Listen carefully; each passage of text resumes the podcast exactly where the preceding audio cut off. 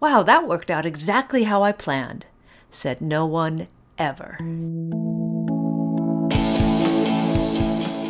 I Feel Awful, a micro podcast with Master Certified Coach Christine Sachs. Chronicle 3.5c Privilege in the Time of COVID 19.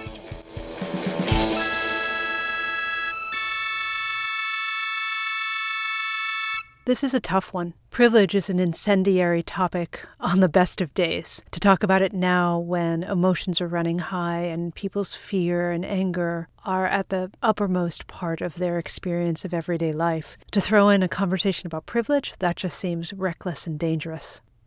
But we already feel awful, right? So why not go for it?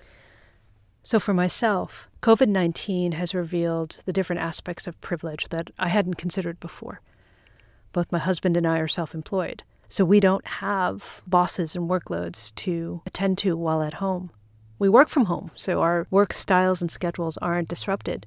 We only have one child, so educating her at home or distracting her at home is a little bit easier than if we had two or three. I could keep going. There are layers upon layers upon layers. And I think that's the punchline of this particular microcast. It's not whether or not you have privilege, but what is the privilege that you have. Everyone has privilege. We just don't often think about it situationally because we don't have to. And now in COVID 19, we get to. Here's why I think this question is important. Privilege is often a conversation that is used to divide us. It separates you from me. And from distancing you from me, I'm more likely to see the differences between us what you have that I don't have, what you could have that I don't have, what I might have that you don't have. Without distinguishing privilege, we just assume that these differences are true. And maybe intellectually we know they're not. Irrationally and emotionally, it's another story. Look, it's pretty likely that we will make it through the pandemic. We will come out on the other side. But I don't think the game is just to come out on the other side, but how we, as a global community, come out together.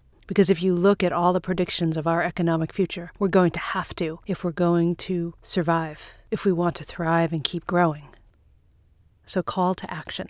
Leaders, take a moment and take a look at where your privilege exists, what you have that other people on your teams and your companies and your communities may not have, so as to generate connection, empathy, awareness, understanding, and with these tools, lead us to the future that we're all committed to.